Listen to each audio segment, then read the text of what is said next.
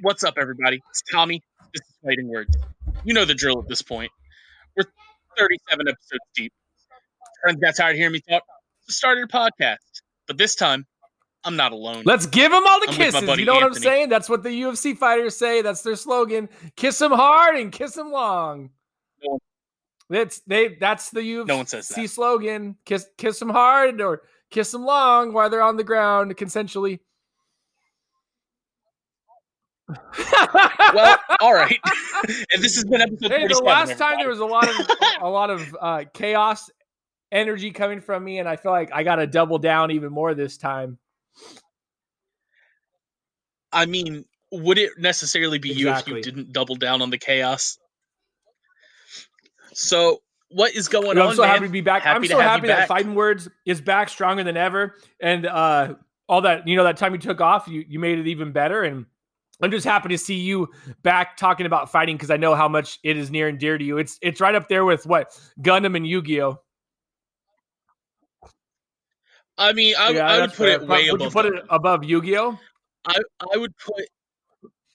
I, I would probably put it at like the what same level as like Yu-Gi-Oh and video games. uh, after let's just say a hypothetical Conor McGregor beats Dustin Poirier and then he throws down a, and, and then and then as Dustin Poirier is on the ground unconscious Conor McGregor puts on a, a duel a duelist theme and he pulls out a card and he goes and I play Pot of Greed and puts it right down right next to Dustin Poirier's lifeless body. I'll blow my load. like, Oh, there's no denying great. that at that point. But oh man, we're already off the rails, and I love it. So let's just jump Yeah. into the fights that happened Saturday. It was a huge night of fights. I know, uh, Anthony. I told you to watch the main event because it was I got wild. through a, couple of the rounds and watched the highlights. Uh, uh, there was there was a bold claim Yeah. made by Max Holloway that I don't necessarily agree with. Now I don't not I don't disagree with it, but I'm somewhere in the middle. But we'll get to that. But uh, Uh huh. yeah, what was it? Uh, the Yeah. the one kick wonder got beat. Who would have thought that kick was all luck? All right, so we're gonna start with that. Joaquin Buckley. Uh Joaquin Buckley versus Alessio Di Chirico. I told everyone coming into this fight, I was like, Joaquin Buckley, like, don't expect another highlight reel knockout. God damn it if we didn't get another highlight yeah, reel was gonna say knockout. on the other end, but on the wrong end. like, holy shit. Everyone, including myself, kind of wrote off uh Di Chirico. Like, he was on a three fight losing streak. Joaquin Buckley was the newest hype train. And he was like, oh, fuck around and find out. And just Joaquin Buckley went to like duck a little bit Yeah. to kind of, I guess, go for the body. And he was like, boom, head kick, you're flatlined yeah, in the first round. that I so lost that, my mind. that famous kick Joaquin Buck- Buckley, uh, you know, had reminded me a lot of uh, Anthony Pettis doing that knockout off the cage. Yeah, and it's kind of like one of The those things where it's kick. awesome, it's cool, Yeah. but you know, sometimes sometimes luck actually it's never plays a factor. again. And Joaquin's but Joaquin Buckley's uh, golden kick was 100% luck. It was a it was an amazing feat of athleticism and strength, no doubt. It was like when uh what's his face got the knockout uh, uh from the ground. He held the guy's he held the guy's arms with his legs. Yeah, Oh, with those, Kevin with Holland those when he knocked out wild upside down hammer fists. It's like Oh that. It's like God, it's, it's that kind of knockout. But then their next fight, you know, there's all this hype because they just had this hype knockout, and sometimes it just doesn't go the way they, you know, that I think they booked Kevin Holland for I hope so because that guy's had. I think he's what his last. He's won his last two fights, right? That Uh, was one of the nasty, and, and he didn't but- just knock him out. He knocked that dude out. The he go he went oh limp Oh my God, so dude. fast, and it was like one of the most disgusting, like limp bodied moments I've ever seen in like UFC history. yeah, he, it's brutal. Like he did that to Jacare Souza on the ground. Jacare Souza man. woke up and was like, "Hey man, th- my my grandma was here, right?" They're like, "Jacare, your grandma's been dead for 15 years." And he did that all while talking shit to Oh, Jacare in Anyways. that fight. Like you disrespected Dude, that knockout was a was a was a But- feat of pure disrespect on its own. I mean, that's true. But en- enough about that one. I could geek out about that fight for hours. uh so yeah, nothing really other than Joaquin Buckley ended up Mhm. on the wrong side of a highlight knockout there. So the next fight, Santiago Ponzinibbio versus Li Jingliang. Everyone who thought I was crazy for predicting Li Jingliang to win this, I'm not gonna lie. Shorts. Just based off looks, uh, eat my shorts. Santiago was it Ponzinibbio? Ponzinibbio Ponzinibbio. uh, totally looked like he was just gonna riggedy wreck shop. You know what I'm saying? And then See, Sant- Santiago, he's a bad Jingliang motherfucker. came in and don't said, uh, "That's cute. Hold hold my uh, Sapiro." but ring rust is real, man. Like Santiago hadn't fought in, I believe, over two years, and his last fight was against Gunnar Nelson, who had a. Yeah. It was a very controversial fight to begin with, but he he beat Gunnar. Gunnar's phenomenal on the ground. Like all the credit to Santiago on that one. And then Lee was like, "Oh, really? I'ma just piece you up and then left hook out of fucking nowhere." Yeah, I watched that highlight. I like, Ooh, it's bad. Like I I thought that uh Li Jingliang was gonna win. I definitely I said that on the podcast. because he was the younger, fresher That's fighter. fine. Oh, okay, no, gotcha. because he's active. He's coming off. He was coming off of a loss to Neil Magny. Sure, nothing to hang your like hang your head about. Neil Magny is a beast, but I did not expect a knockout, especially in the first round. If you had told me that there was going to be a first round knockout in that, I would have been like, "Oh, Santiago murked him." They nope. Not today. But then the other two fights that I want to talk about are the co-main and the main event. Carlos Condit versus Matt Brown. So Mm-hmm. before I jump into breaking that down, Matt Brown, when that fight went to, and I'm, you're never going to hear Yeah, this, Matt Brown, but I'm speaking directly to you.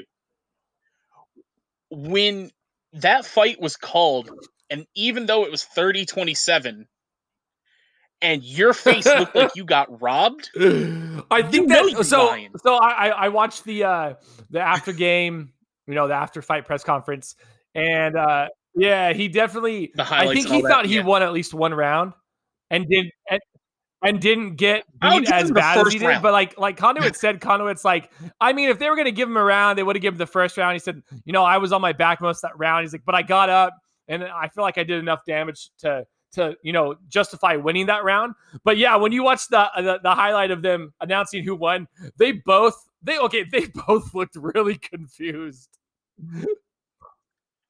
Like Mhm. Condit knew he won that fight. Period. Everyone knew Condit won that fight. except for Matt Brown.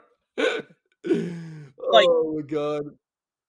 Matt Brown, how do you get beat for 10 minutes straight? And like I said, I'll give you the first round. I'll agree Mhm. it should have been a 29 28. Yeah. But that's rounds two and three. You have 10 minutes of ass whooping. And you think you got a win there? No, like you said, nobody was surprised about the, so- that outcome as Matt Brown was. No. And you see Condit like not really celebrating, but kind of like, oh hey, good job, like going to the other guy, going to Matt Brown's coaches and all that. And Matt Brown just looks pissed and walks off, and I'm like, Well, one of the How are so, you gonna like, be One of the craziest parts too is like this is basically what veteran versus veteran, and it seems like like I feel like Condit and Brown the only fights they've really been getting lately are like veteran versus veteran type fights. Like like when Matt Brown straight up crumpled Diego Sanchez. It's like Diego Sanchez had absolutely no business Oh being in, being in the octagon with Matt Brown, and Matt Brown looked at Dana White and said, "Hey, I'm sending your boy to Jesus. Take the wheel, douche." You know what I'm saying? yeah. Diego Sanchez, man, that's a But I feel oh like my god, that's a whole like Condit and Brown, it's a great fight, yeah. and I I think obviously the fans were pleased with it, but at the same time, it's like I kind of want to see these guys go against some some prospects, as, and, but I also see why they keep getting put up against veteran fighters. I think the UFC respects both those guys enough to not want to make them what is it a journeyman or like you know uh, basically a yeah they don't want to make him a gatekeeper, but A at the same time it's like they're both veteran fighters, they're both pretty decorated, you know UFC fighters, so give them something a little more than like give them a a, a, a you know someone ranked them between 10 and 15 as opposed to keep making them fight other veteran fighters it's, Yeah. it's cool these cool legacy fight not legacy fights We can- cool like like almost like all-star fight yeah they're Legends cool they're awesome fights. but at the same time like let's maybe throw some fresh talent at them and see how they do because if they can't beat if those uppercomers can't beat matt brown on condit then they definitely ain't going to be able to beat anybody out of that top 10 We'll talk about that in a minute, Yeah. like because we got the whole matchmaking to go on with that. But let's talk about how that went down real quick. Like I said, uh, Condit and Brown kind of started the feeling out process. They're a little bit Yeah. older. It's a little bit slower. Takedown happens. Matt Brown does spend most of the first round on the top. Condit does reverse it and deals damage. And I see why Condit got round one. 100% through that. He ended the fight, well, the round in a dominant position. And, like, come on, guys. It's MMA judging. It no, it's not rocket the time they're not even here. MMA fighters or like, or oh. skill- yeah. No, skilled in any boxing- sort of MMA. boxing, pres- uh, like they might as well be golf judges. Yeah.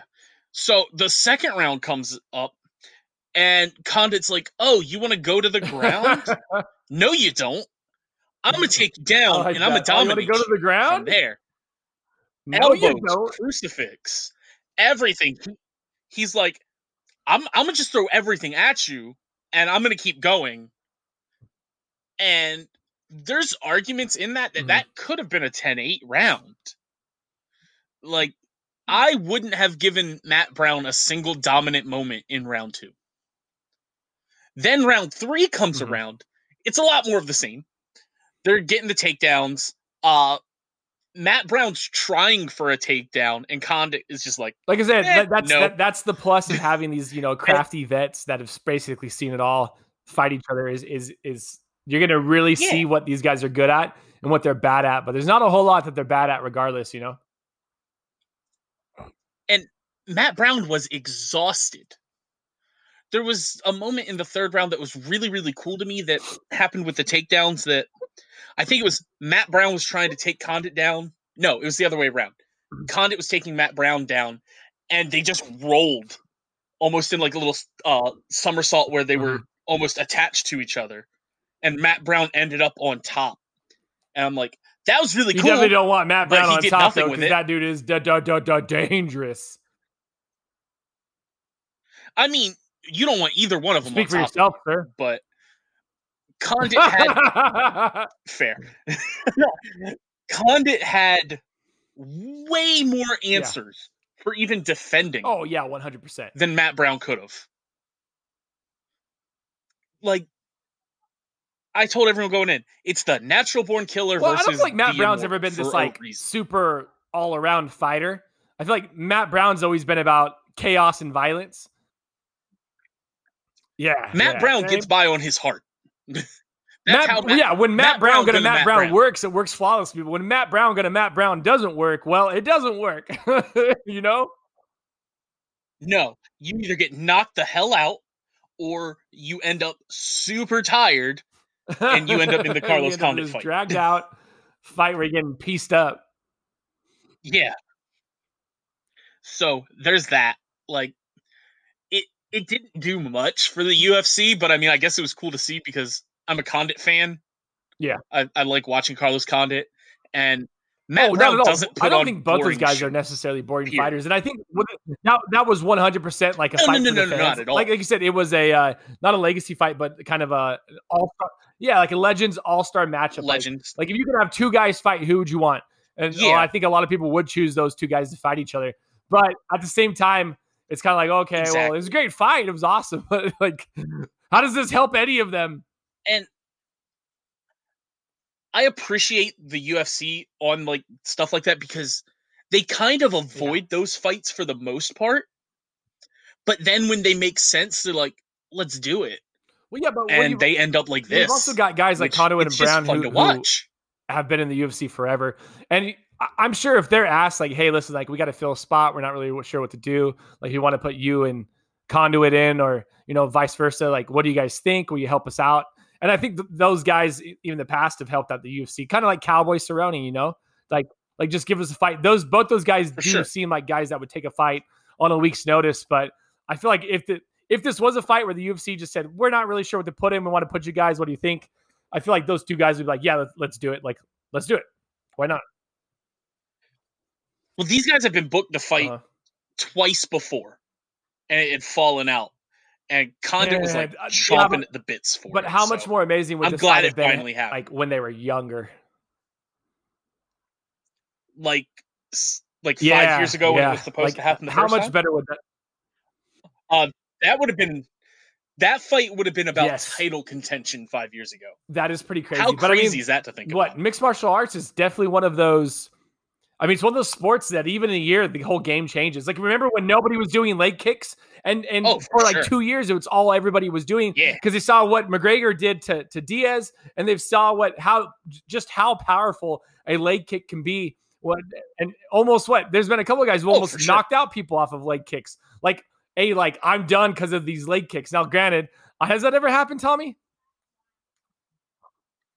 Okay, well, uh, leg kick. I've never seen a leg kick knockout. I, I, believe you. I'm not saying I don't believe you, but I, I have seen like close ones where like the dude, like you see him go to try to step back of that leg, and then he hobbles, and the other guy's like, "Yeah, I'm gonna knock you out now because you can't you can't stand." I mean, the most famous leg kick knockout actually comes from the other way around. Someone throwing a oh leg my God. kick and breaking leg Anderson Silva. Yeah, yeah, one hundred percent. Or I think I think Urijah Faber had one of the that one, one, of the good ones too. Not him doing it, but it was done to him. And I think he talked about how he couldn't walk on that leg for like yeah, it was saying. Walk like the shit out of leg. his legs. No, uh, but let's jump into the main event because oh my god, it was good. Now, before we talk about this, internet, slow yeah. your roll on fight of the year. It's, it's one, the first fight. That's like when, when, a, when a really good movie comes out in January, February, and they're like, Oscar winner right here. It's like, it's fucking January. Right? And I will say this was pro this is up there for performance of the year because Max Holloway beat oh my god and, like everybody Kattar everybody that I that I'd seen, and it seems a good chunk of people had, had written off Max Holloway. Like, like oh, they forgot his last two losses were for a title. He didn't lose to some Joe Schmo or some dude like in, you know in, in ranked five through ten. He lost to the first off the number one contender. Then he loses again to the champion. So he's not. In a rematch, yeah, I'm gonna agree with you most people thought he actually won. won. The judges really screwed him on that for sure. But like to be fight of the year, I tweeted this out. It's got to be like a back and forth, or it's got to be a close fight. Max Holloway treated Kattar like a punching bag. Kattar came in this fight with all the mm-hmm. hype of, oh, I'm a better boxer. I'm this. He was like, I'm like the senior at the table. Holloway's the yeah, freshman. Holloway didn't like I'm that. I'm show him we saw what up. happened with that. Holloway literally was like, "Oh, I'm the freshman that's gonna steal your girl," and he beat girl. the and your mom. There was not a single moment of that fight that Kattar was in a single like good position from the start. Max Holloway was like, "Okay, cool. I'm gonna come forward and I'm gonna push and I'm gonna punch." And he wasn't just hitting like ones and twos. It was like well, the four first or five round, shot those combinations, body, uh, leg kicks, or that that first one looked oh like it hurt. God. And I, well, that I sent, think that, that obviously it's the first round, so I think it had that been third round or, or further, and he would have landed that kick, Kattar would have been done. But I think because it was, if that was if you swap that body kick with the head kick from the second round, yeah, but I that, that body a, kick in the first round was vicious, and then he, he got him again with it. I, I would I would argue oh, he yeah. didn't get him. It was more of a glancing blow, but he's yeah, but still hit it. It was he a lot less that clean, same but he body hit shot twice, and that first one looked like it. It looked like it hurt Kattar, but Yeah. like I said, round it was like what middle round one. Kattar's still fresh. He's able to you know walk it off until you know he can rest up a little bit and kind of get over it. Yep. Like that and that was the big thing. Holloway did not No, give Holloway Kattar a on moment him like to white on rest. rice. He was like, "Oh, we going, and we're just gonna keep going." He's everyone's like, "Oh, Holloway's a slow starter. Holloway's a slow starter." Well, No, he's not. it's he just picks. The best part is not only better. on top of you know Kattar saying he was a better boxer, like Holloway, especially after losing two fights, he's got a chip on his shoulder and he's ready to prove something. And it just so happened he proved it on Kattar. Like Kattar Yeah. happened to be that that unlucky, you know, lamb to the slaughter, basically. Oh, for sure. Because I mean, we're getting through this fight, and I mean, guys, there's moments in that fight where that fight could have been Yeah. stopped and no one would have been angry. Like the entire fourth round. Dana White even said in the post-fight press conference, he walked up mm. to Kattar's corner and is like, "Guys, what are you doing? This fight, like, come on. He's not doing anything. He's just getting hurt." Like, we had essentially five rounds of a pure boxing beatdown. Even after Kattar was like, I'm gonna go, I'm gonna outstrike him, I'm gonna knock him out. Bitch, you went for a though, is- takedown. Is, how beat up Holloway was. So I mean, the shots that like Kattar didn't. Yeah, Kattar didn't just Kattar you know like roll over and die. Like Holloway at that press conference looked like his face looked bad. He looked Oh, he super beat beat up. up. But it just he was outclassed. Like it's Max Holloway, and I, like, I said, man, Max Holloway used losing those last two fights to you know a title shot and to a title defense. Like for whatever reason, made people think he was he was done. they were just bonkers. That batshit crazy. like, yeah, and then the last like couple moments of the fifth round are really what I want to talk about oh here. oh my god. he he straight up disrespects Kattar, looks away from him, and yells to DC, I'm coming for your job. I'm the best boxer in the UFC. And then, while still looking at the commentary, slips a five punch combo of Kattar and Was just that not him one right of the, the, wildest and most beautiful things you'd ever seen? As he was, as he was was looking thing and yelling at my life. DC, he's dodging. He dodged like three like- punches, dude.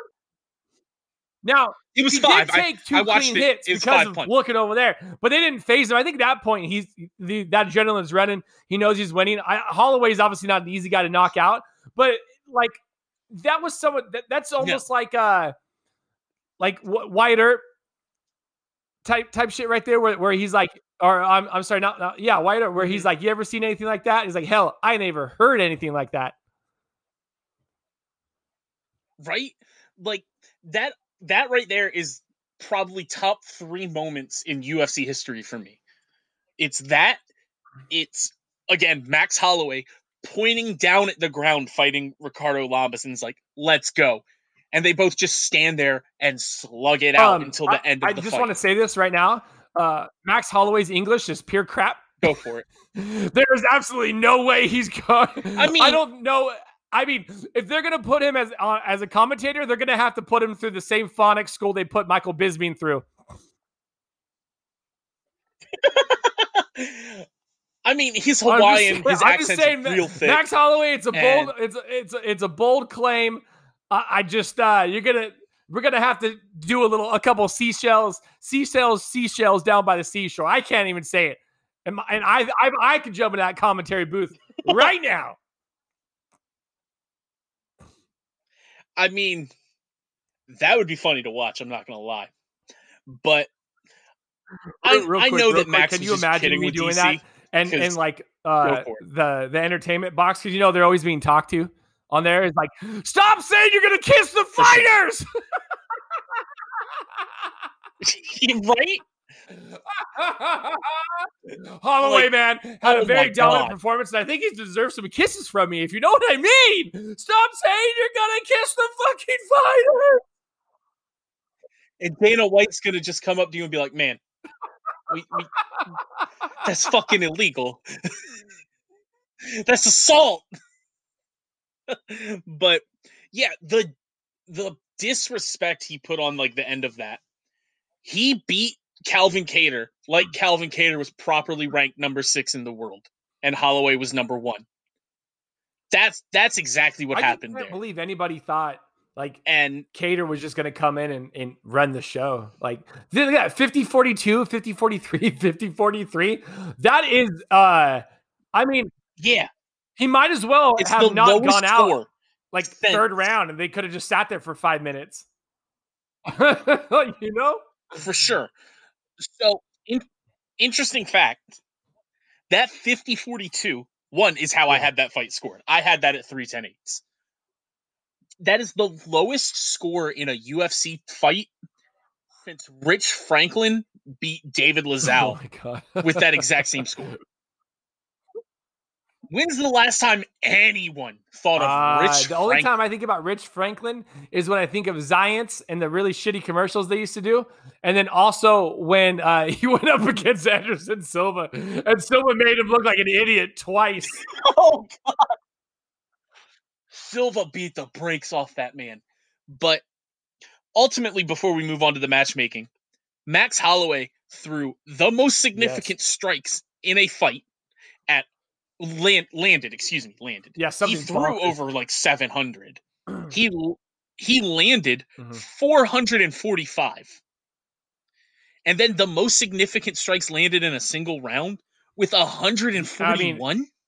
just one of the most obviously one of the most dominant performances ever. Uh, which is it. The, the, those stats are just kind of out of this world. Like you almost wouldn't Like- believe it if it didn't actually happen. Like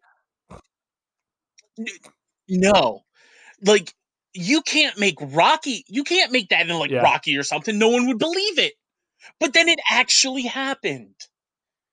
And Max Holloway says it best himself. To be the best, you got to beat the best. And the best so is tired of this blessed. Stupid hashtag blessed.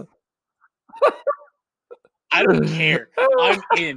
I'm I've been in on that hype train gotta- since he beat Cub You gotta beat the best, and, been the a best minute. is blessed. I mean, don't get me wrong; it's some really good like Muhammad Ali, uh, like catchphrase stuff going on right here.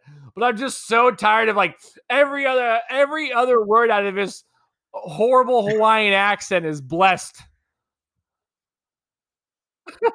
Look, man, I'm, I'm all about it. I'm a fan. I, I'm Yeah, I- I'm on the blessed blessed train. train. Let's go. Yeah. So he said in that before we get onto the matchmaking that he is the best boxer in the UFC. oh my god! I believe it. Has he does does has he ever heard of a uh, of a really up and comer fighter named Conor McGregor? So I knew you were going to say that. Conor McGregor. I'm on record. He's my favorite fighter. Conor I know, McGregor is I the would best say Conor McGregor is the best boxer the because UFC he has. not he's so good at boxing, i.e., counter punching, that you don't make it out of. Yeah. You know, you don't even get to those championship rounds unless you're Diaz and you just whatever reason your body was made to take all the punishment. That's because It's Diaz the has stock. like it's whatever they put in the water in Stockton. And I It must and I be. live near no, Stockton. it's what they put in I'm the like weed two hours Stockton. from Stockton, and I can say, I you don't fuck with anybody from Stockton. I'll tell you what, whatever's in that water, I'm, I'm saying whatever's in that city's water, you don't fuck with Stockton. We just let them talk their shit. You buy them a tell- beer, and it's the and you go, and you go home. But I like I will stand by. I agree with that statement. If he's the best boxer, if you're talking just the hands, he's got masterful range and volume. That I don't think there's anyone that puts it like Yeah, just yeah, just yeah, right and left, But just that together as well what as makes Holloway. Holloway's striking. I mean, you could say boxing. I mean, he probably he's from Hawaii. Those guys grew up just fighting each other right out of the womb. Not to mention just That- I beating mean, up fair. tourists and stuff like that. Now, don't Like- get me wrong. I'm not saying Holloway's not a great, great boxer, not a great striker. I don't think he's the best boxer in the whole UFC. I think he's definitely top five, to be honest. I don't think he's the best. And you know what? I don't even think you can really say fair. there is a best because some of those guys like like McGregor like have the craziest like pinpoint accuracy, and then other guys go in there and swing, and they just happen to have you know volume with with a higher you know percentage on accuracy. So it's like it, it's just one of those things. for like sure. I guess if you were to, I mean, what was it? I just I can't say he's the best, but I can't I can't substantiate that claim. No, and that that's fine. It's completely subjective. That's why like that's why I'm defining it as I'm only talking about his right hand, his left hand, and the way he puts them Uh-huh. together. I would say that alone makes his always got a very style, style. the best. Conor, exactly. Conor uses way more than just his right hand and his left hand. He fuck, he uses his shoulders to knock of out. the, I'd never even Donald heard of that happening. Oh my god, those shoulders! And even? Cerrone was like, "Yeah, those shoulders did some damage. I did not expect that." like but that's where I'm coming from with boxing. Like Max Holloway is not the best striker, but in a box like boxing of UFC versus UFC, he's Mhm. at least pound for pound up there. So enough about that. Let's get into the matchmaking of we're Let's we're gonna play matchmaker here. It's what we do. Gonna see what's next Was that for Holloway. UFC and is that? I think both. I think What's the hol- or not Holloway? What'd you say? What What's the next UFC fight? What's the McGregor uh, Poirier fight? Okay. Oh, well, there's two fights. Uh there's UFC on ESPN, which is Michael Chiesa versus Neil Magny, and then UFC 257. okay. Now go on with what you're saying. I'm sorry. I'm just pulling it up. Sorry, when, when we talk about them, I'm savvy Okay. on it. No, you're good. Cool. Don't worry, I've got all the notes here. I've got the names of who we'll talk about also. Uh I for a very unscripted show at this point, guys, I've done my homework. It's cool. um Max Holloway. He's gotta fight Well, I Volkanovski mean, I mean, a third even time, right? okay. Even Dana White said that that fight makes the most sense. So Volkanovski is fighting who next? Yeah. Okay, Oh, Brian Uh, Ortega. have a good one, Ortega. If you couldn't beat Holloway, you're definitely not beating Volkanovski. Uh, I think, I think, I you know what? I think Ortega has a chance, but if Ortega's smart, he's not going to do what what he did with the last Hollow, Holloway fight and totally forget his jujitsu, and he takes. No, Oh, he has a better chance. yeah, to without, that game plan should Volkanovski one than hundred he percent be to get Volkanovski on the ground and submit him. Like wh- whether round one and two, for sure. you know, maybe try to throw a punch, but I would say defense until you can adequately take him down, and then jujitsu the crap out of him. Jujitsu him so bad he makes him crap his pants. Hundred percent. Like, do not Ortega. If you're listening, what you won't, but I hope you will. Please don't do what you did with Ortega or what you did with Holloway, because I was really, really like on the Ortega train. And I know you want to box, you want to fight, you got a little taste of what that knockout feels like. But if you want that title, you're gonna have to rely on your jiu-jitsu. One hundred and ten percent. Mm. So, like, like I said, like Dana said, like Holloway said, even like you said, Volkanovski has to be next, right? And Max even said Volkanovski's words were, "I want a different fight than Max, not a tougher fight, because there's No, no, not no. a tougher fight." Max Holloway is the best that we've ever seen at featherweight. Don't internet, don't at me, Jose Aldo. Yeah, he's great, cool. Yeah. Max Holloway beat him twice. His Aldo's accomplishments phenomenal, one of Yeah, the best. I agree. Max Holloway is better.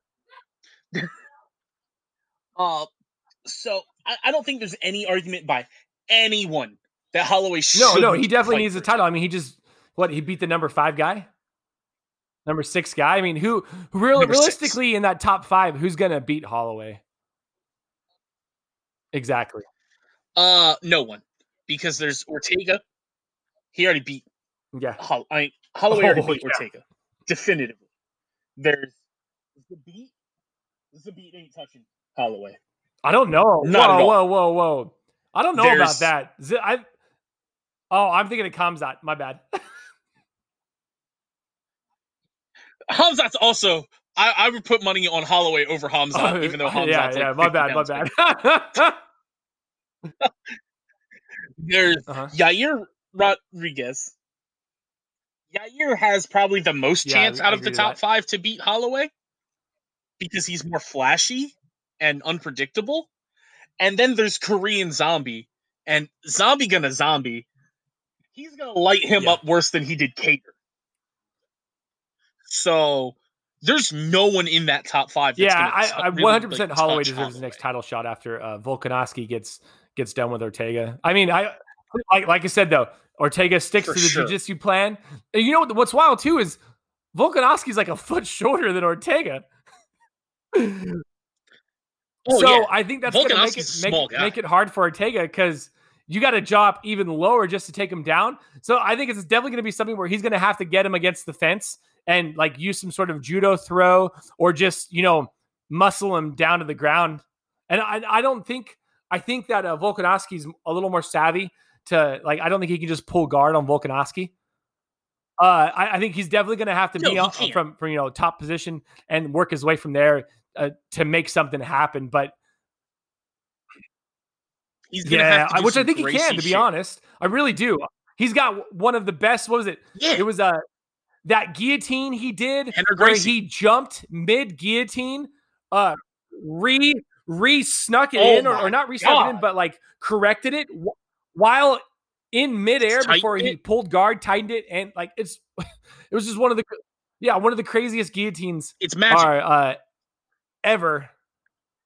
And he he yeah, it's just bonkers. But he, he's definitely going to need to rely. If he doesn't rely on his jiu-jitsu, then he's going to get pieced up by Volkanovski because because if Hollow if Volkanovski can beat Holloway sure. twice and Holloway's the master of piecing people up, then uh you know Ortega's not going to stand a, a chance uh going toe to toe with Volkanovski.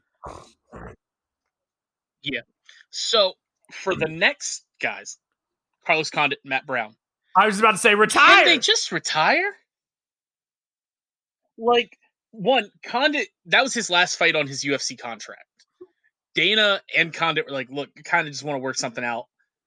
Do I think, you have I think out to, of the two, I think Brown definitely needs Like- to retire. I think Condit could do another contract for like th- three more fights and see how it goes. I know he's getting older, but but I think Condit's got got more gas in the tank than Brown does, and a lot less TTE. But- oh, for sure.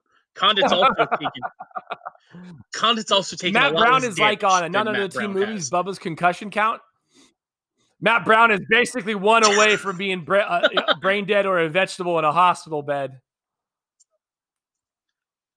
So, so here's like kind of my thought of Condit. Condit has a masterful mind.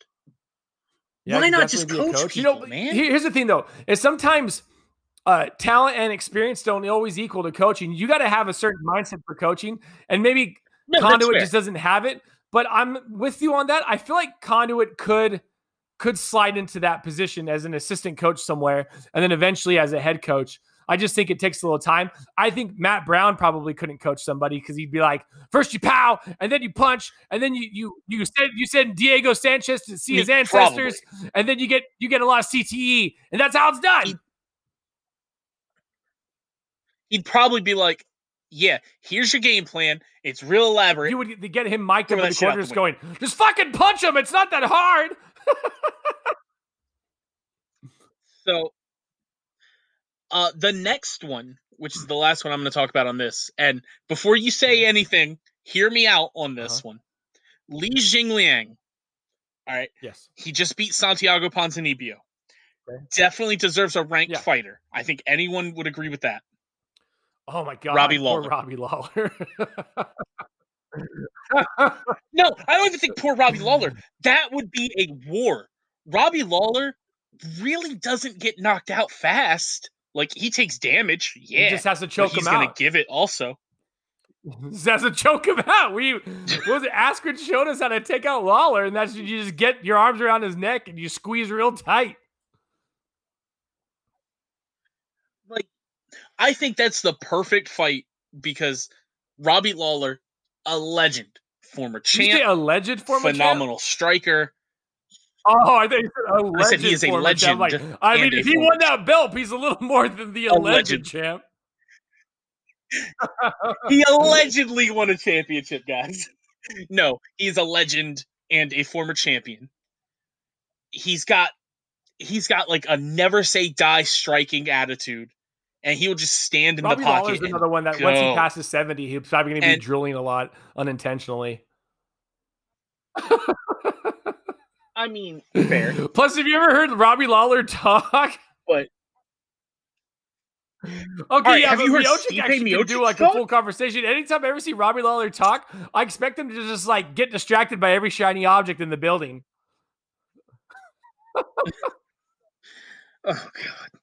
So, side note about Robbie Lawler, and then we'll get into the MMA news. Have you ever seen his press conference from Strikeforce where the man fell asleep? I a post-fight conference? You know what Lawler reminds me of? That scene in Bedazzled where It's Brendan Fraser is the basketball star and they're interviewing him at the very end. That's what Robbie Lawler reminds me of.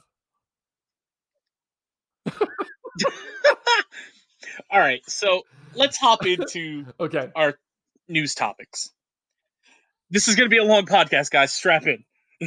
I knew this cut was gonna Strap be- on. Let's I go. was like, Anthony, let's do it. Okay, okay. I said in, not on.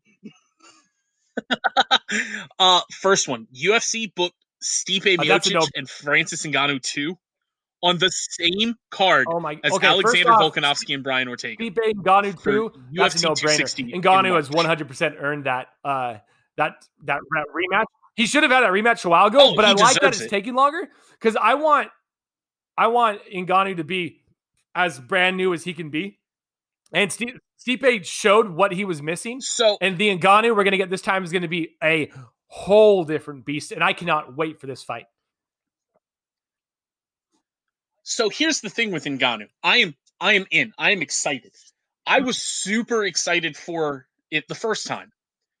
And then Stipe was which like, was just deserved. The "I'm gonna beat the UFC went so hard on Ngannou, 100. percent The disrespect really towards Miocic was so just evident. It was, yeah, it was so was evident. And, and underdog Miocic, in that like should be realistically this UFC All American superstar with this immigrant mentality. The man's a firefighter still. Like he's a family man. Like he seems like one of Yeah. the most like wholesome dudes like you could ever meet. But for whatever reason, they just don't market him correctly. And instead they go to Ngannou. Now, now once again, Ngannou's story is a is is an insanely inspiring, amazing story as well. Like r- being working the sand mines as a child and and getting his way out what to France and getting to where he is getting to where he is Yeah, now like they both have these amazing stories that just like the disrespect the disrespect from the first fight was just like so evident towards Miocic and, and now that Miocic is back Oh in, in you know holding that title like they better give they be they, they better put some respect on the man's name So here's what I'm worried about with the uh Ngannou match. People aren't going to be No, putting respect on. Ngannou's name to. because of well, hear me out as to why. The Miocic fight was yeah but he a was also bad like performance for Ngannou. he, he was still period. Yeah 100% he was going up against a veteran fighter versus in, in I mean Ngannou was just knocking people out. Like he wasn't an all-around fighter, but no one was taking him. Well. First off, no, he didn't have to fight any what five round matches. Second, he wasn't taking someone like Miocic, who is an all-around just amazing fighter. and then his next fight afterward, which I fell victim of falling off the hype train because of this fight. Ngannou versus Derrick Lewis was Yes, The worst I want fight to I've say ever this: seen in Ngannou, for how long was the man and being told he was the man, and then Miocic beats him. And I honestly for think sure. the Derrick Lewis fight was was really a, a product of Ngannou doubting himself after being told he was the man, he was the man, he's the man, he's the man, I and then he's going to fight Derrick Lewis, and he's already lost, which probably messed with his ego as it was. Because I mean, people there was so much hype on him, and when you get all that hype, that's a lot of weight on your shoulders. But after Lewis, the man is Yeah. just he's just a like he's not even a beast at this point. He's he's something above a beast. Yeah, he's like oh He's a my monster. god, it's just the, the knockouts he has every time. It's like that man should be dead. I mean, Mm-hmm. he flatlined Curtis Blaydes, Cain Velasquez, Junior Dos Santos, and Rozenstruik all in less dude, than two Ngannou is- minutes. he's listen. If he doesn't win this, which I'm hoping he does. I don't think Miocic is going to stay in the UFC much longer, anyways. He seems very family oriented at the moment. I, Ngannou will be a champion at some point, whether he gets it in this next fight or he gets it later on, maybe after Miocic, you know, retires. But Ngannou will be a champion at some point. So here is, in my opinion, what you would want for Francis Ngannou. No matter what happens in this fight with Stipe, you want him to fight. I don't Jon know if I want that fight. Jon Yeah, Jones I don't takes know if I want to. If if we need to throw Jon Jones to the wolves like that, I don't. uh, No, oh, you're I honestly don't like. There's so many people who put a lot of hype on Jones, and, and I get it. Jones is he's one of the greatest fighters in the world, but I don't think Jones has ever faced anybody who hits like Ngannou. And Ngannou only like even the you know the first No. Miocic uh, Ngannou fight, Miocic he was hurt. Ngannou hurt him, and, and for whatever reason, for sure. Miocic's CTE infused brain was able to withstand it and just add to the CTE meter. You know, he hasn't hit full capacity yet. We're just going to put that over to the side over there, put it over there with the other CTE boxes. Uh, I don't think Jones can take a hit like that. And I honestly 100% think Ngannou will get a hit on that because not only does he hit hard, he hits fast. Like the, his speed for a heavyweight is insane. Oh, for sure. Like he's I wanna see Jon Jones versus- fast. I want to Like, see Jones versus Derrick have all the Lewis because. I think Derrick Lewis is a total idiot. And I would love to see Jones talk all that shit to Derrick Lewis and then knock his ass out. So I'm a huge Derrick Lewis fan, but And I want to Derrick see Lewis would get hundred percent. So, uh, let's go ahead and move on because we already talked about Volkanovski Ortega. Like, it's a good fight for both of them. It's a winnable fight for both, but that's just there. Holloway's losing. Mhm. Let, let's get that over with. Like, can we just can we get to the day after Yeah, that fight so Holloway's in line? um, the next story, Anthony Yeah. Pettis isn't in the UFC anymore.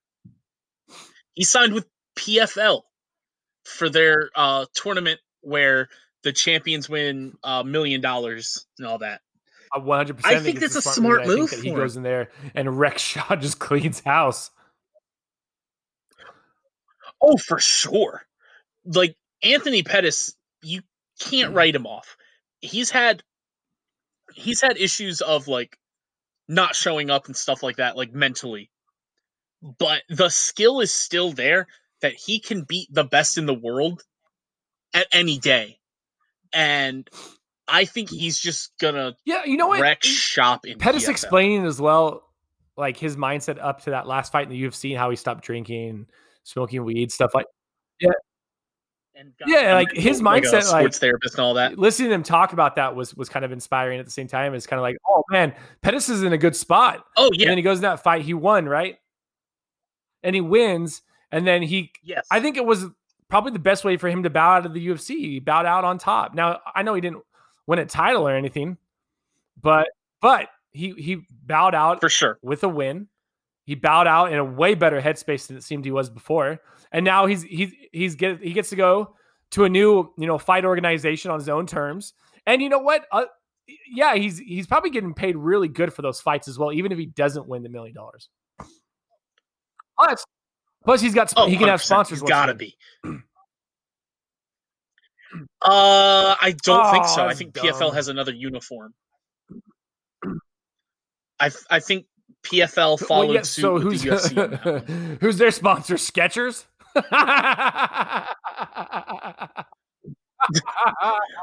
I I'm not hundred percent. no way. Hold on a second. You keep talking. I'm gonna look this bad boy up. Let me see. All right, that works because the next one I've I've got some words for this. Last night during UFC on ABC, Dana addressed the Khabib and lightweight division situation, saying essentially, guys, Yeah. make Khabib want to fight. uh I think Khabib is done, man. Like he said it after he beat Gaethje. His father passed away from COVID. That means he doesn't have his head coach anymore. His mom doesn't want him to fight. He's like, look, I've got nothing left.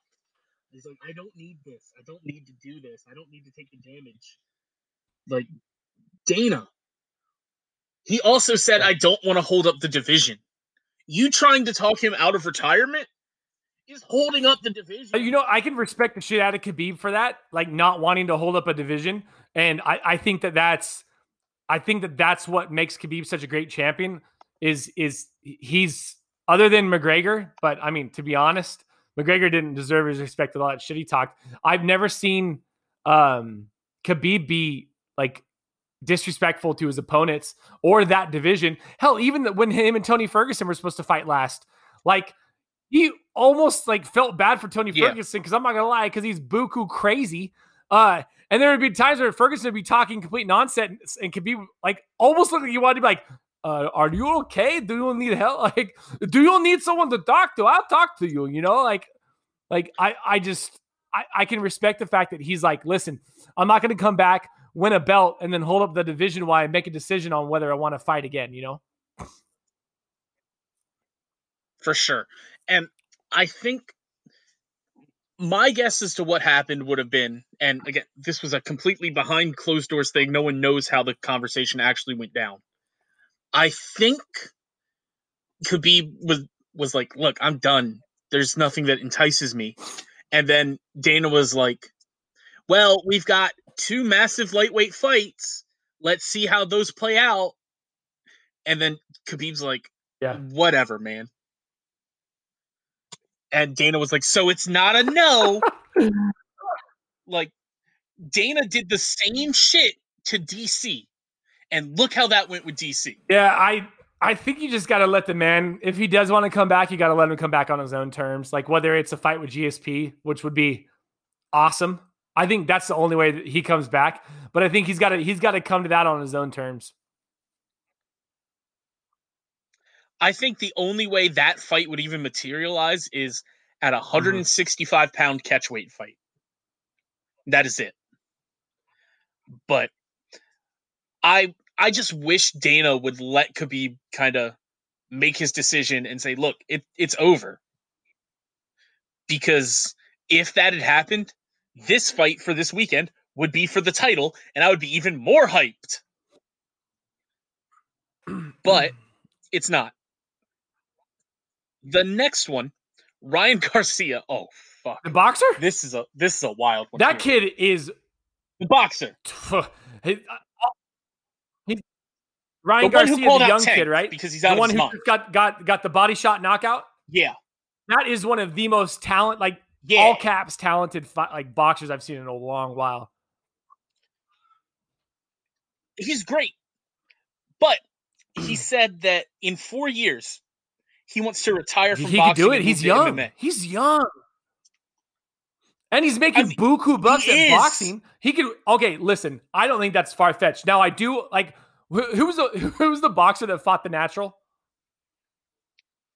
But you know what I'm talking about. Now that guy Oh, had absolutely no business being there. He was already well Yeah. done with his boxing career.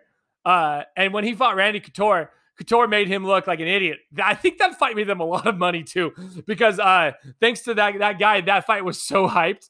Um, Randy Couture, are you looking it up? Okay, Randy Couture. I am boxer. not, but- um, but I, I think that it was uh, oh, it was James Toney. Yeah, James Toney talks so much shit. I remember the I remember those promos, man. Those promos were so good thanks to James Toney. Uh, anyways, I think uh I think Garcia. If, okay, so in four years, I think realistically he should do two years and then spend another two years training. You know, you know rounding out his game, obviously jujitsu and wrestling, and then listen. I, does he? I don't think he Mhm. needs to worry about leg kicks uh, or or kicking. Give him that a little bit here and there, but just round him out in jujitsu and wrestling so he can be a salt like a decent grappler. Because uh, I saw that last knockout, and when in normal speed, it didn't look like much, but when they slowed that down, that man's skin rippled. And those guys have like 1% body fat, and he made that man's skin ripple like a rock dropping in water.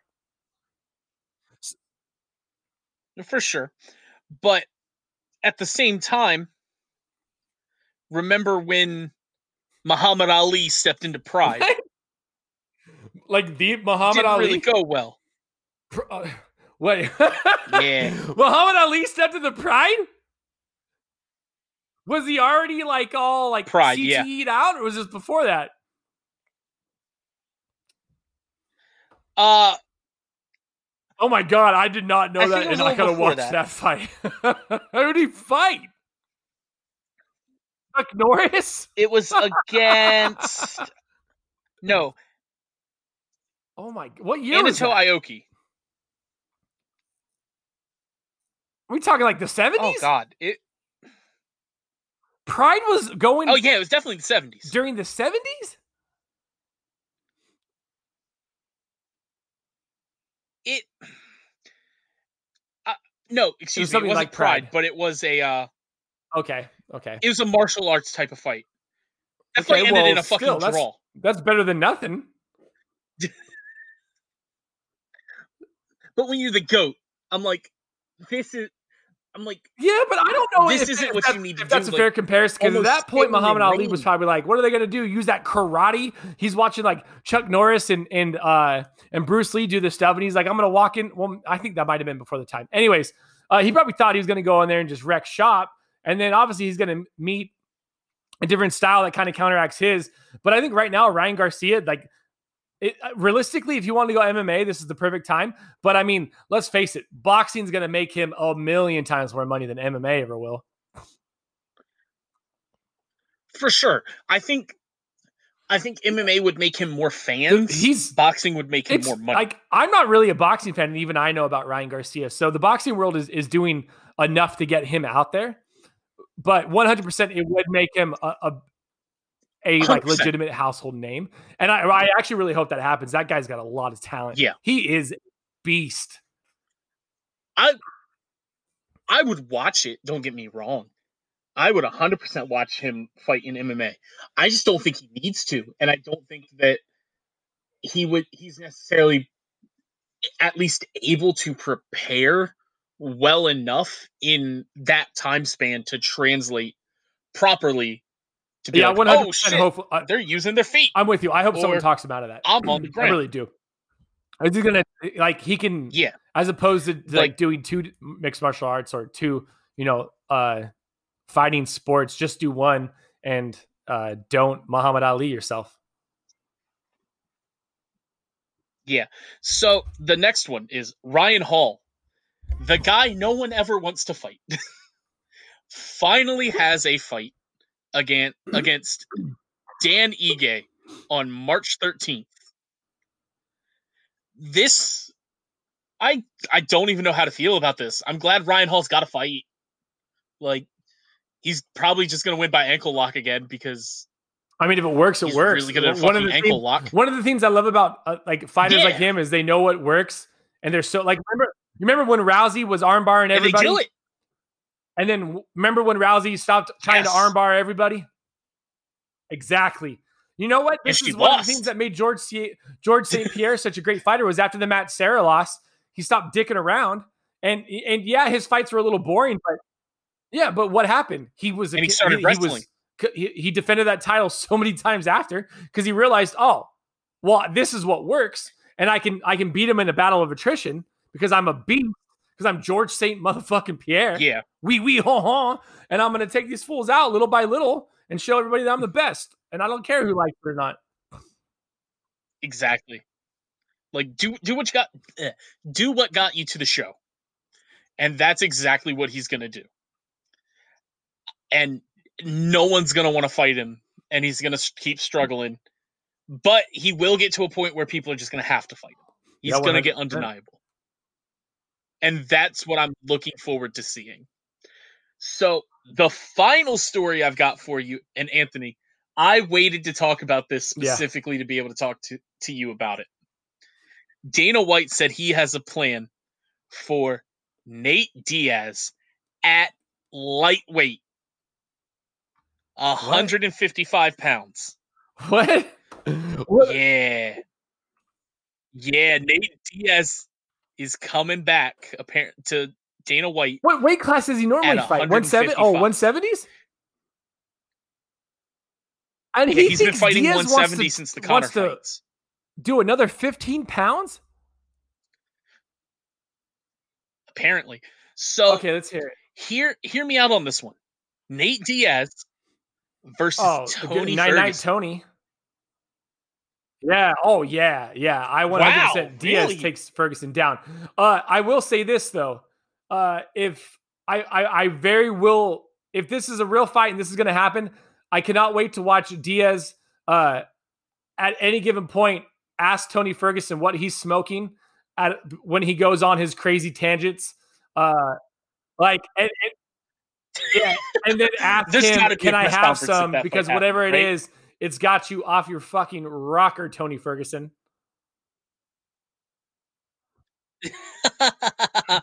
See, I like the fight because I feel like it's unpredictable. If Well, it goes to the ground, who I'm, knows I'm what sorry to happens? butt in. It, it's unpredictable on Ferguson's side. Yeah, I think it's predictable on Diaz's side, and I think that that's. I think it's like slightly unpredictable, slightly not. We kind of we all have an idea of what Diaz is going to do because we've seen him do it in every fight he's done, and it's masterful. And it's just the way the Diaz brothers fight, and they're they're very scrappy, but yeah. But Ferguson I mean, is, is, is the yeah. the wild card in that situation. I mean, look at him and Pettis when they fought. Was that one of the was that not one of the goo? I mean, I've never seen so many Demon Souls, uh, Dark Souls type moves put into one uh, round, you know, or Bloodborne spins and stuff. Yeah, that. Oh my god, Uh, that I- fight was I- wild. I don't know. Like, Yeah,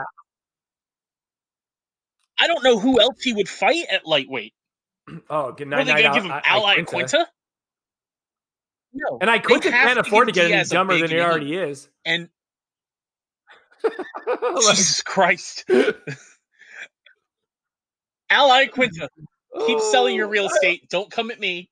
One of these Come days, I'm gonna run into Al Iaquinta. I'm like, holy fuck, is Al Iaquinta. And he's like, hey, you look familiar.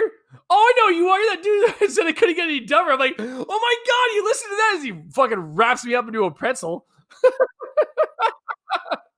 Yeah. so we've got Yes. two fight cards this week. One on Wednesday, which we're going to talk about real quick. Um, there's Mhm. three fights I want to highlight on that. The main Yeah. event: Michael Chiesa versus Neil Magny. This The uh, the Michael gonna be Chiesa is one of the fight. only rare occasions where getting rid of the mullet made you better. Jesus. Uh, Michael Chiesa has such a good ground game that, and you know what he's going to do. He's going to try to take you down and he's going to try to submit you. And then Neil Magny has a really good stand up and a solid defense. Yeah. Not the greatest defense I would like to the think world. Chiesa, Chiesa takes solid. this. Uh, but I mean, uh, there's been so many fights Chiesa's been in where I everyone thought he was going to take it, and he somehow found a way to lose it. So I, I think that this is this could go either way. I I, I have absolutely no idea who's going to win this one. I think Chiesa will win Yeah, that sounds about right. in in a decision. I I don't think he's gonna. I don't think he's gonna dominate. I don't think Neil Magny is gonna dominate, and I no, definitely don't see a if, finish. if it is, it, it's side. one of those really lucky punches. I agree. Like, I'm.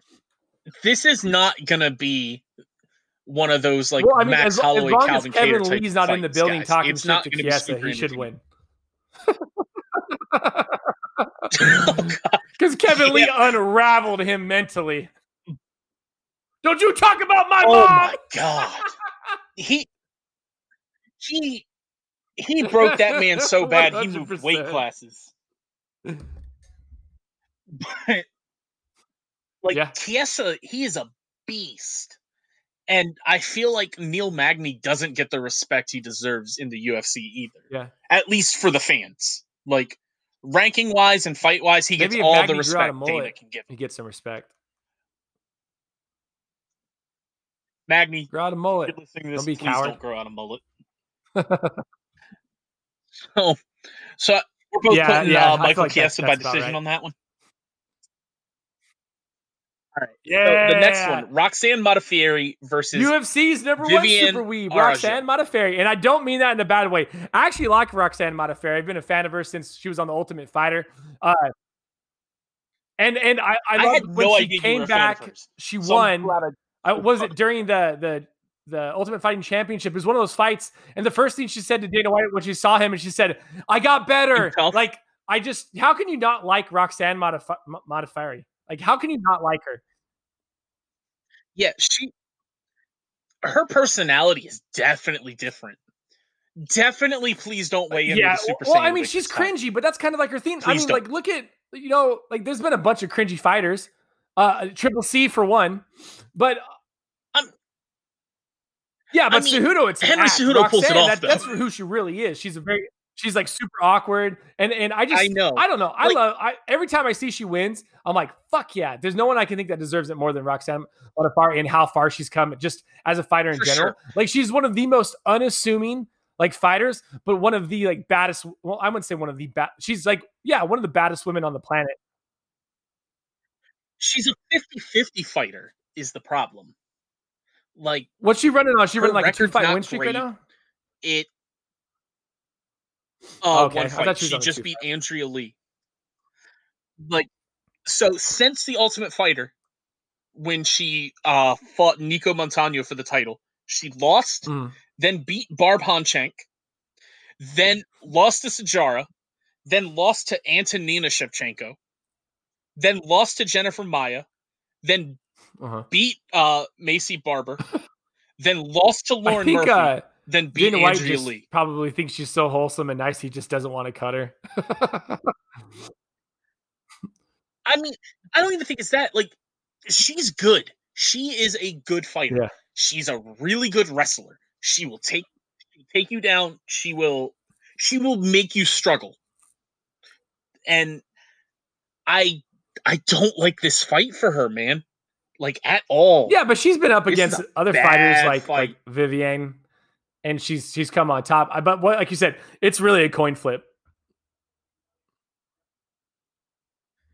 Like I don't even think it's a coin flip. I think that uh Just that Araujo beats her. beats her with an inch. I think she beats life. her bad. I'm not going that far, but I do think she knocks her out. I I will go as far to say I'm okay. putting this at a second round knockout for, okay. for Viviane Araujo. And then the next one, which is a sleeper hit, guys. Trust me. Flyweight. Matt Schnell versus Tyson Nam. One, like, how does Tyson Nam not like how's his nickname not Bam Bam? Because he knocks motherfuckers out. Tyson Nam. That's what he does. Tyson Nam. He's won his last two fights in the UFC by knockout. Uh, his last two losses came from Kai Kara-France and Sergio Pettis, which is nothing yeah. to like hang your head on. You lost both of those by decision mm-hmm. against two phenomenal fighters. And then Matt Schnell was on a four fight win streak before he got knocked out by mm-hmm. Alexandre Pantoja. And Nam I would I would bet Nam I think Nam needs to get a hold of Luke Rockhold and find out how to become a model. Look at this man, my God. My, I'm my body is moist and I don't even have the proper gear to get moist. And my look at that that jawline, that haircut. Uh, this man, I'll sit this man can sit on my face any day of the week. That's all I'm saying. Like, Jesus Christ, he needs to get a whole Luke Rockhold and be like, hey, how do I make that model money? I'm not trying to get my jaw broken like you, dummy. Jesus Christ. Yeah, it it's not a good fight for Matt Schnell at all. I I would struggle well, to say it well, even gets Tyson out of the first right now round, is going to be man. gunning for it because this is going to get him in the top ten. He beats Matt Schnell. He's in the top 10. And then, then things start really moving. He, you know, he's in the top 15 right now, which is a great spot to be out of 15 guys that, you know, of the whole world in that weight class. I mean, you're sitting pretty, but at the same time, top 10 looks a lot better. And now you're going to get those, those number four, number five guys actually looking at you and ready to take a fight with you. And the fact that other than uh, Deiveson Figueiredo and Brandon Moreno had like they got to run that oh, back after that draw from December. Flyweight's kind of wide open. I like that Figueiredo. Like I don't Like- think anybody expected. Oh, fuck, oh, I just had the guy's name. What was it? I don't think anybody expected Moreno to come in there Moreno? and impose like and, and impose a draw like that. I just I, I yeah, but the- by the way he looks, like I don't think like just let's go with like the common fan probably didn't think he was going to do it. The God of War looks so intimidating, and uh Yeah. yeah, that was that fight needs to go again, and let's hope that Figueroa doesn't have to be in the hospital the night of or the night before. Now maybe that did make a difference. Who knows? Yeah. But Like I've- Moreno definitely, I think is a is a fan favorite now after that fight. I've been a fan of super Brandon wholesome, Moreno too. since he was on The Ultimate Fighter. I mean, also, real talk, definitely change your name from the Assassin think- Baby. Like, I think one of my favorite lines from that fight let's was they were that. talking to his coaches on the embedded, and his coach was like, he, "What does he like to fight? He's Mexican. Uh-huh. Of course he likes to fight." that was a fucking actual line Yeah. from his coach on Like- embedded. oh, I know. Um, I can't remember who it was. I think it was DC recommended to him a new nickname, and I Oh. love it. And I don't think you've heard this one, Anthony. He recommended him to change his nickname to Mexican McLovin. Oh my god, That is Brandon! all I see now when I see Mexican Brandon Moreno. McLovin Moreno. Like, I would love that. Like, definitely change your name to that, Brandon Moreno. But I'm a big fan of his. Yeah. That fight, I cannot wait for. But what I Oh really can't wait for is Saturday night UFC What 257. or- Just what a Let's card this is going to be in general. Go. I uh, real fast. Can I just say this? Can Yeah. we just can, So- can we all collectively agree to kick Jessica Eye out of the UFC?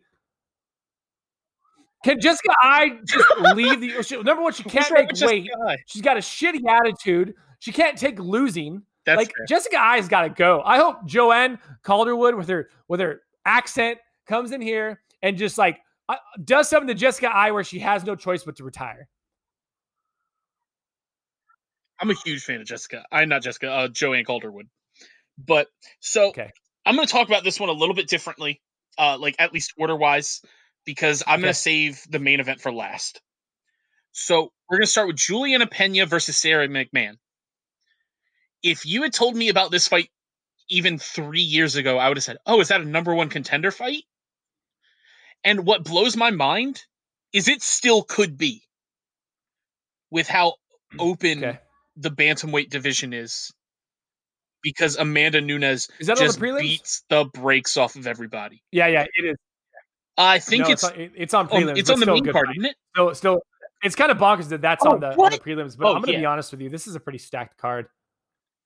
Prelims and main card, and even Oh, for sure. early prelims are looking pretty good too.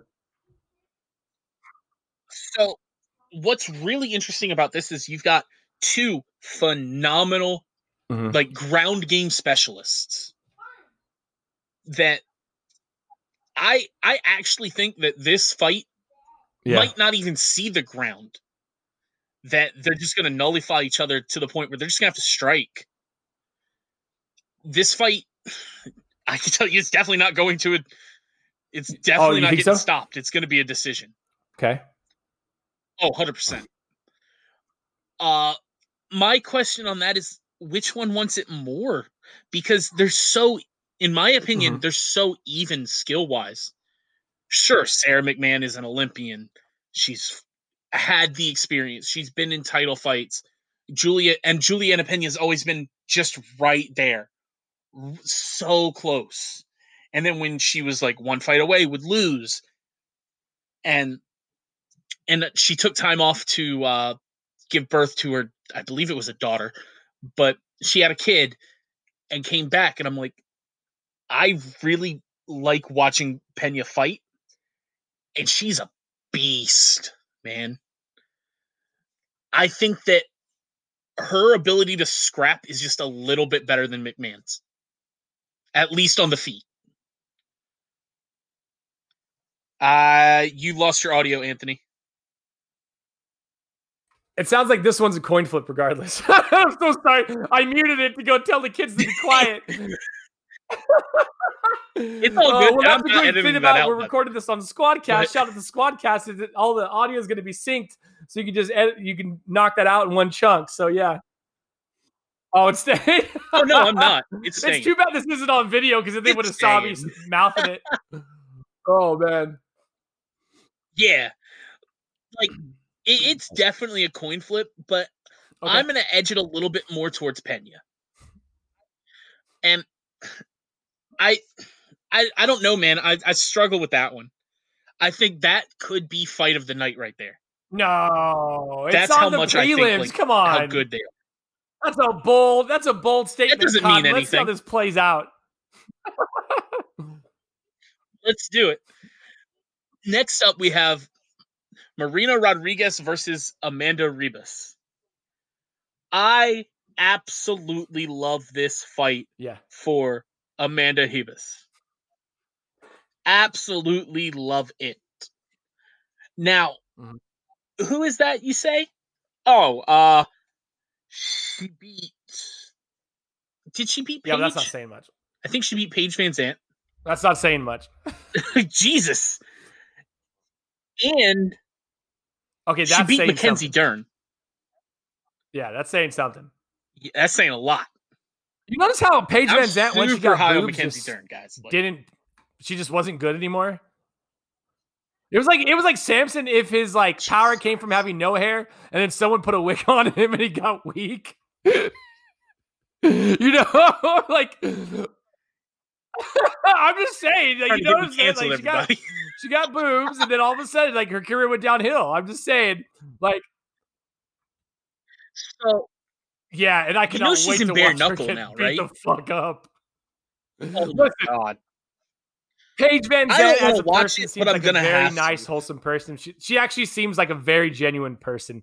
I just uh when the UFC went really, really hard on her and who was the guy? The younger guy. He he went over to uh yeah, yeah, Sage Northcutt. Like Oh, they Sage- really marketed those two hard and they really, really bombed. Yeah. So Marina Rodriguez has more experience with higher like level fighters.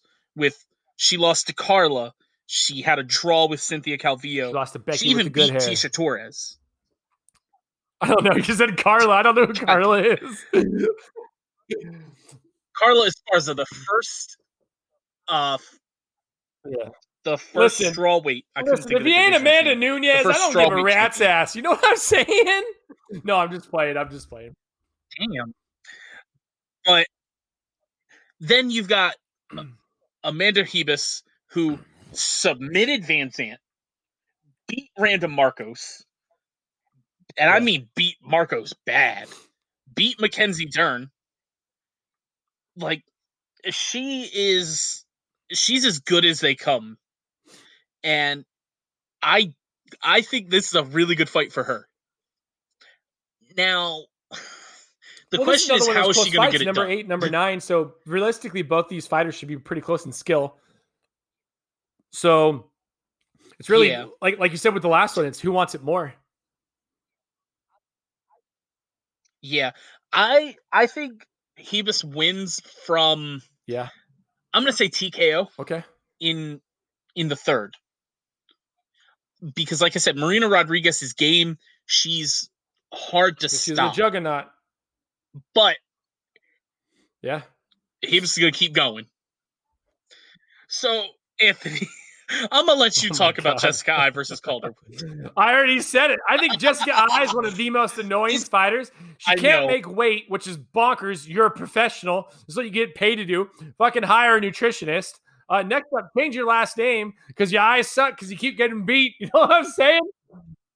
Uh, and she all she does is make excuses. Christ. Like, and then she cries like a little baby every single time. It's like, like, can can she get cut already? Can she get cut?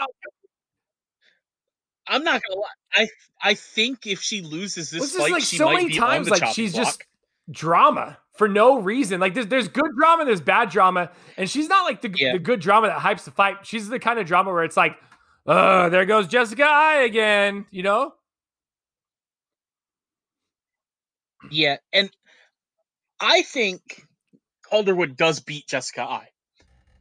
I would say that Calderwood will Well, the overwhelm UFC too is, is doing a lot pressure. to get Calderwood out out in the open. She was on their uh their UFC PI. She was in their UFC PI video. She was one of the the the, the Yeah. fighters uh, featured on there. So I think that that they see something in her that they can market her as well. well. Calderwood had a title shot guaranteed and then said, No, I don't want to wait for uh, Shevchenko to heal. I want to fight. And then Shit, I don't Jennifer know. Whoever Maia. thinks that they're going to take out lost. Shevchenko right now is is probably just as delusional. as Whoever thinks they're going to take out Amanda Nunes.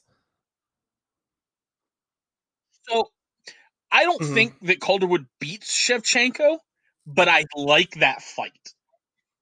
I love I would love to Yeah. see their striking styles matched up against each other. Because Calderwood comes in with just some crazy kickboxing. And I, I mean like two, three, four shots, like like left, right, jab, kick, stuff like that.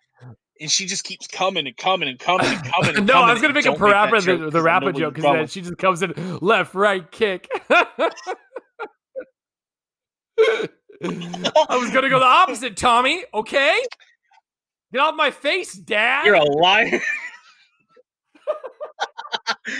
But the point of this is while Eye has the experience of being in title fights and main events, Calderwood's been in, Mhm. I believe, two main events, maybe three.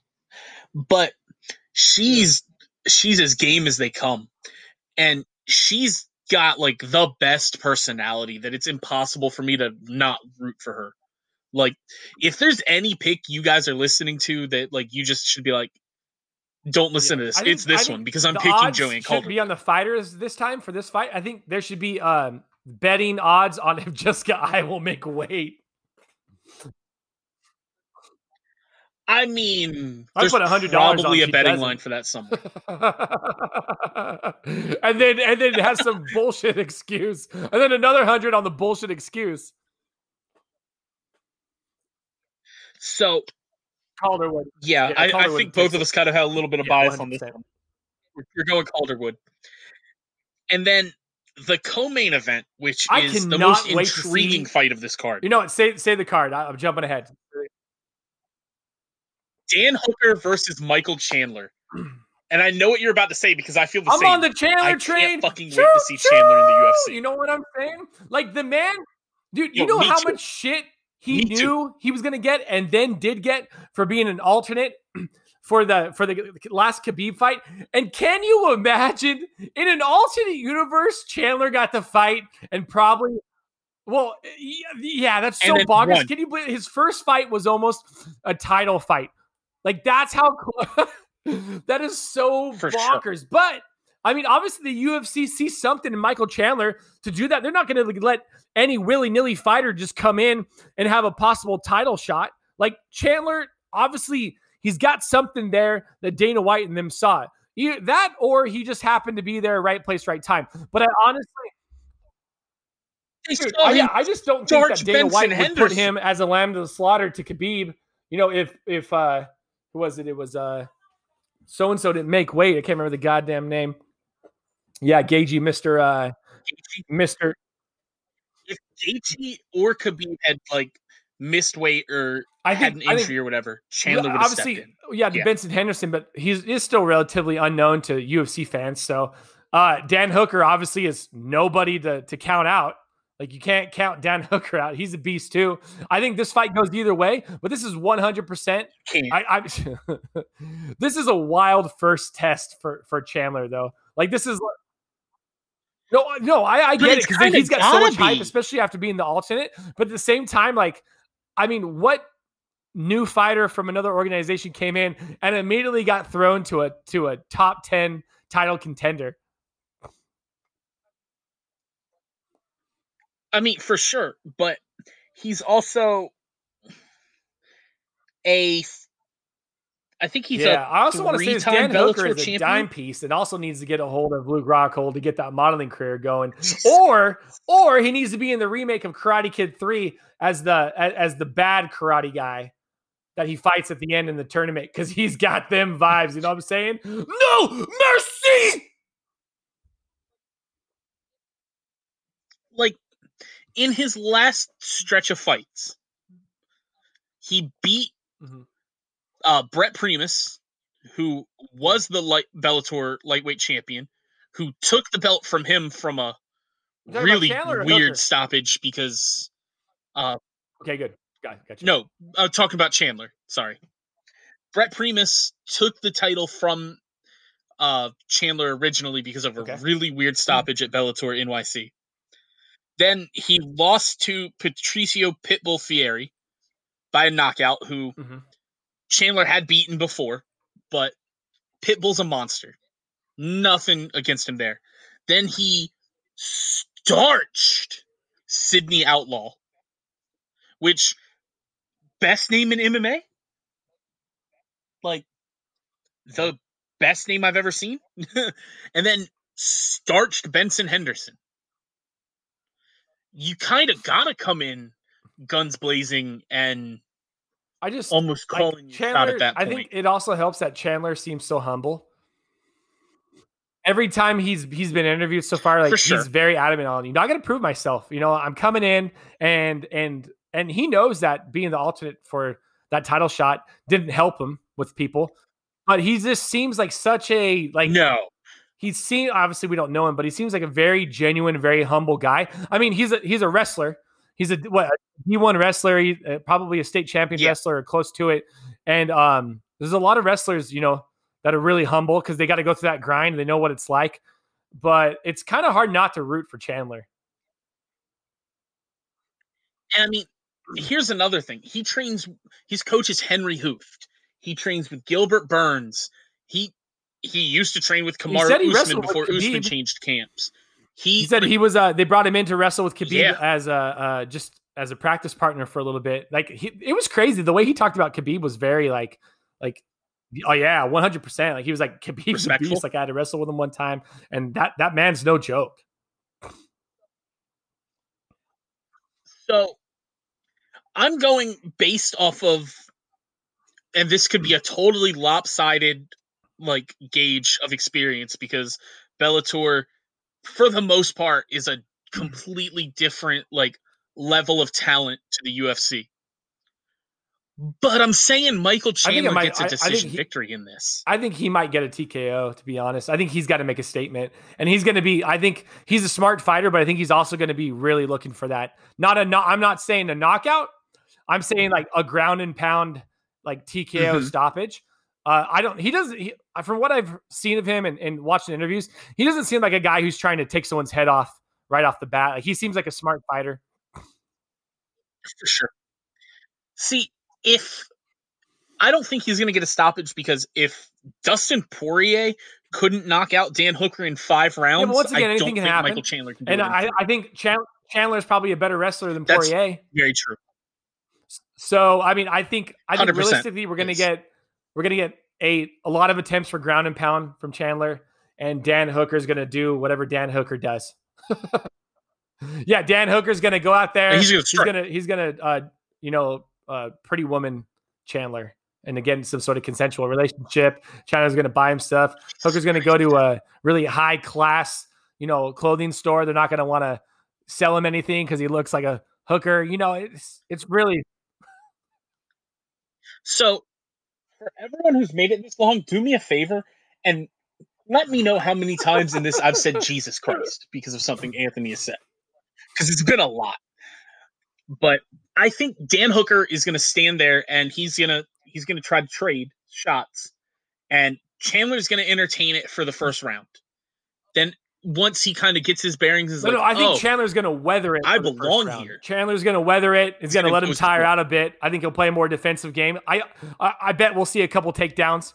Uh, but I think ultimately, I think Chandler takes it by by uh, ground and pound stoppage. Yeah. See, I, I'm going to go with like there's going to be a lot of ground game, Okay, but I could definitely I'm gonna that say way decision. too. I, I think that I think the odds And- for a decision or Yeah. uh, ground and pound stoppage, I think they're both pretty high up there. I, although I do think that there is a higher chance that it does go For sure. I, I, I agree with you. Mm-hmm. Yeah. And now for the one that we've all been waiting for. McGregor! Hey, I hope that this is an actual. It's my season. This is going to be my season because I swear to God, if McGregor comes in here, wins, and is gone for another fucking year, just stop coming back because we don't want to see you. I I get that, but other other fighters kinda killed found a way to fight. well, for sure. Before we jump into the into the fight, I'm just gonna say like Ireland he was, in like, Ireland the whole time? locked down Oh, though. I Yeah. Ireland. He lives in Ireland. uh, Ireland was shut down. Yeah. Uh, COVID, and then also Dana wasn't Oh really well, after he leaked ball. the DMs was like- involving uh, Diego like- Sanchez, yeah, he wasn't really happy with McGregor. Yeah. Well, even during even during Yeah. those DMs, he wasn't really like playing it. He was like, Yeah, but, but that fight but doesn't any- make sense. And If anybody Conor's has earned like, a tune-up "I just fight, Conor fight." McGregor, I think, I think definitely deserves one. yeah, like I wouldn't even say that was his intention was a tune-up fight. I think his intention was I just want to go in there. I think he used Diego as a name of I don't care who it is. Everybody knows just fans and that fighters octagon." alike that Diego Sanchez like will take any fight. He's very a company. Uh, he's he's a company man, and they'll. put- He's like a cowboy, you know, 100%. which sucked because I mean a lot of people thought Cowboy was gonna. Yeah. I don't. I don't think anybody thought that fight was gonna go that way. I think everybody thought McGregor was gonna win, but not that way. No, no one no one could have expected that fight. Yeah, so if to he did that to Cowboy, just imagine like, what he was going to do 40 to Sanchez. Jeez. Sending, it would it would be brutal. It would argue in the words arguably of Vikings, you're going to send San- Sanchez back to the Christ God. So we've got Dustin Poirier versus Conor McGregor, a rematch that's I don't. I'm going to be. I'm going to be 100% honest with you. Honest with you. I think McGregor wins again. I honestly Yeah. think. I, I I know Poirier is a much different fighter. Hundred percent. And no, he's a very well-rounded fighter. But same with when he went up against Khabib, I think people expected a lot more from him. Uh, and I understand Khabib and Conor are two I expected a lot out of him. drastically different fighters. Uh, but I, I I don't know. I don't see Poirier winning this at all. So Conor was like, "Oh, don't expect it to go out of 60 seconds." I don't think that. I think it'll be a closer fight, but We're- we're talking a five-rounder, right? knocking out Poirier. I think it goes to three rounds. Yeah, I think I See, think I was gonna guess second round knockout. uh, Poirier's uh, savvy enough now to to get further in. I, I I think it honestly comes down to uh Yeah. to that third round where someone's got to dig deep. They haven't quite got that second win yet, and so someone's lagging. Uh, I do. uh, Okay, sure. listen. I know that I'm I'm heavy on McGregor right here. I do honestly think though that Poirier does have a chance. That man is a beast, and I think that in the first, I think the first round, first and second round are his chance, but also McGregor is a very first and second round fighter as well. So See, I don't think the first and second. I just don't think chance. that, I think that McGregor allows him shot. to even get past three though. I don't think so either. Don't get me wrong, but if it does, that's where Poirier is going to shine. That because they're both bigger, they're both stronger, they're both Mhm. smarter than when they were at 145. But you can't train your chin. McGregor has that accuracy that he's gonna hit you again, and he's got that power. He's gonna put you out. Dustin. on a first name basis, you're talking directly to him right now. Dustin, Dustin Poirier, real talk. I really am. Dustin Poirier, you are not listening to this because you are training for a fight. If you are listening to an uh, hour and a half long podcast, go spar. I'm not gonna lie. I am. I am very much there for the upset, though. Normally, I wouldn't because it's McGregor, and I think that deep down, nobody wants to see McGregor lose. No matter how much you hate him, he's kind of like the you like the, the mixed martial arts poster boy. uh, even more than than than Khabib. But like, I am very 100%. much there for an upset as well. I think I think Conor McGregor wins. It's great For for, the. UFC. Poirier wins. It's great for the UFC. I think either way, this this is a fight that's gonna like really just bring in not only numbers to this fight, but even more eyes because Poirier has a really good track record. He may not be the most popular fighter, but the people who do like him, he's got a good like he's got a lot of yeah, yeah, He's and he just is an all around amazing dude from what we've just seen. Like he's got charities and stuff like that, and then McGregor, yeah. So Yeah, the Good Fight Foundation. I think that uh, Which shout I, out to I- that. I think McGregor takes it. I think it's going to be a great fight, but I don't think it goes past three rounds. I, I I agree with that. McGregor 100% takes it. The only difference I see is Yeah, I I, think it's two rounds. That like the first round Conor is going to come forward and but he's going to have to wait for Dustin to throw because how good oh, of Oh, a counter he's, striker. dude. He's one of Conor the craziest is. counter strikers I've ever seen. It's yeah, it's, It's something crazy. Like the accuracy on his counter strikes are so bonkers. like even if you go back to the Aldo fight, the counter strike, Aldo threw one and McGregor yeah, like, he knew he got that on the yeah, button. And besides, Aldo took that hit already, so he knew that like, okay, I'll take this hit. It's not going to be full power Mhm. because he just got limped. Yep. And then Oh my How god, he beat Alvarez, Alvarez with counter even stood a chance with bonkers. then then the rematch with Diaz with the counter striking, which is some of the is Yeah. one of the best fights I've ever seen. That I I just don't see Poirier's boxing being enough to Well, also now with the threat of those shoulders, abilities. Like the oh the most fucking god! like the wildest attack I've ever seen anybody pull. Uh yeah, one hundred percent. That's what I'm saying. Like, like? McGregor, like you want to clinch with McGregor, okay? Well, don't put your head on that neck because he's gonna fucking rock you with shoulders. Right, and That's you need your head on so that neck to advance position at McGregor's times. tool set is so like, far and wide. It's just it doesn't make any sense. No. And good luck trying to get him to the ground. Like Poirier's got a ground game, but good luck. I think You're I think Poirier's best bet is down. following what uh is doing what Khabib did. Wear him out, take him down, choke him out. Uh, yeah, I don't think mean, he yeah, can, though. it definitely is a can he. Uh, we obviously know Khabib is built different. Yeah. And I hate saying that because I'm such a Dustin Poirier fan. I root for Dustin Poirier every time, except for this one. I picked him to beat Khabib. Yeah, I I'm picking him to lose fight. this fight. no. But yep, you got Conor in the third, I've got Conor in the second.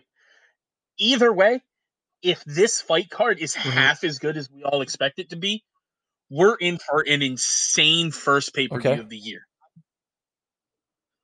And Yeah. I'm here for it. Yeah, it's it's like, I mean, to go Um, come off the Max Holloway fight uh, immediately. and Hell, even the uh the UFC Fight Island one. Yeah, the that's a great fight. fight. and like it's like three crazy main events Yeah. back to back to back. It's like how they normally do International Fight Week, Yeah. but it's in January instead of July, and I'm here for it. Like I, I Mhm. love how all of this is played out. So we're we're in for a good week. I love you too, man. Anthony, love you, buddy. I appreciate you having me on. And once Appreciate again, you I coming am on. I'm so happy and, and excited that, that you're back on the horse. I think fighting words is something fucking special. And you obviously you you put a lot of love and care into it, and, and you can you can tell that from just every episode. So I'm, I'm happy you're back on that saddle, kill, killing it and crushing it, kissing the lips. You know what I'm saying? Oh god, I, I appreciate it, man. I uh I I don't You can find me everybody fuck it, where can everybody find you? Plays Uh, basically everywhere. Just search Dad Bod Plays, you'll find me. I've got a picture that says I'm your dad. Yeah. Uh, it says I'm your dad. So if it says if it's a picture of a guy looking crazy with the words "I'm your dad" very faintly, then that's me. And then Anthony I also have a podcast with our good friend George, Dad's Beards Nerds. Find that at Dad's Beards Nerds podcast on Instagram, Dad's Beards Nerds on Twitter. If oh you see God, a love that logo, that looks like, a penis, I just want to kiss us. it. I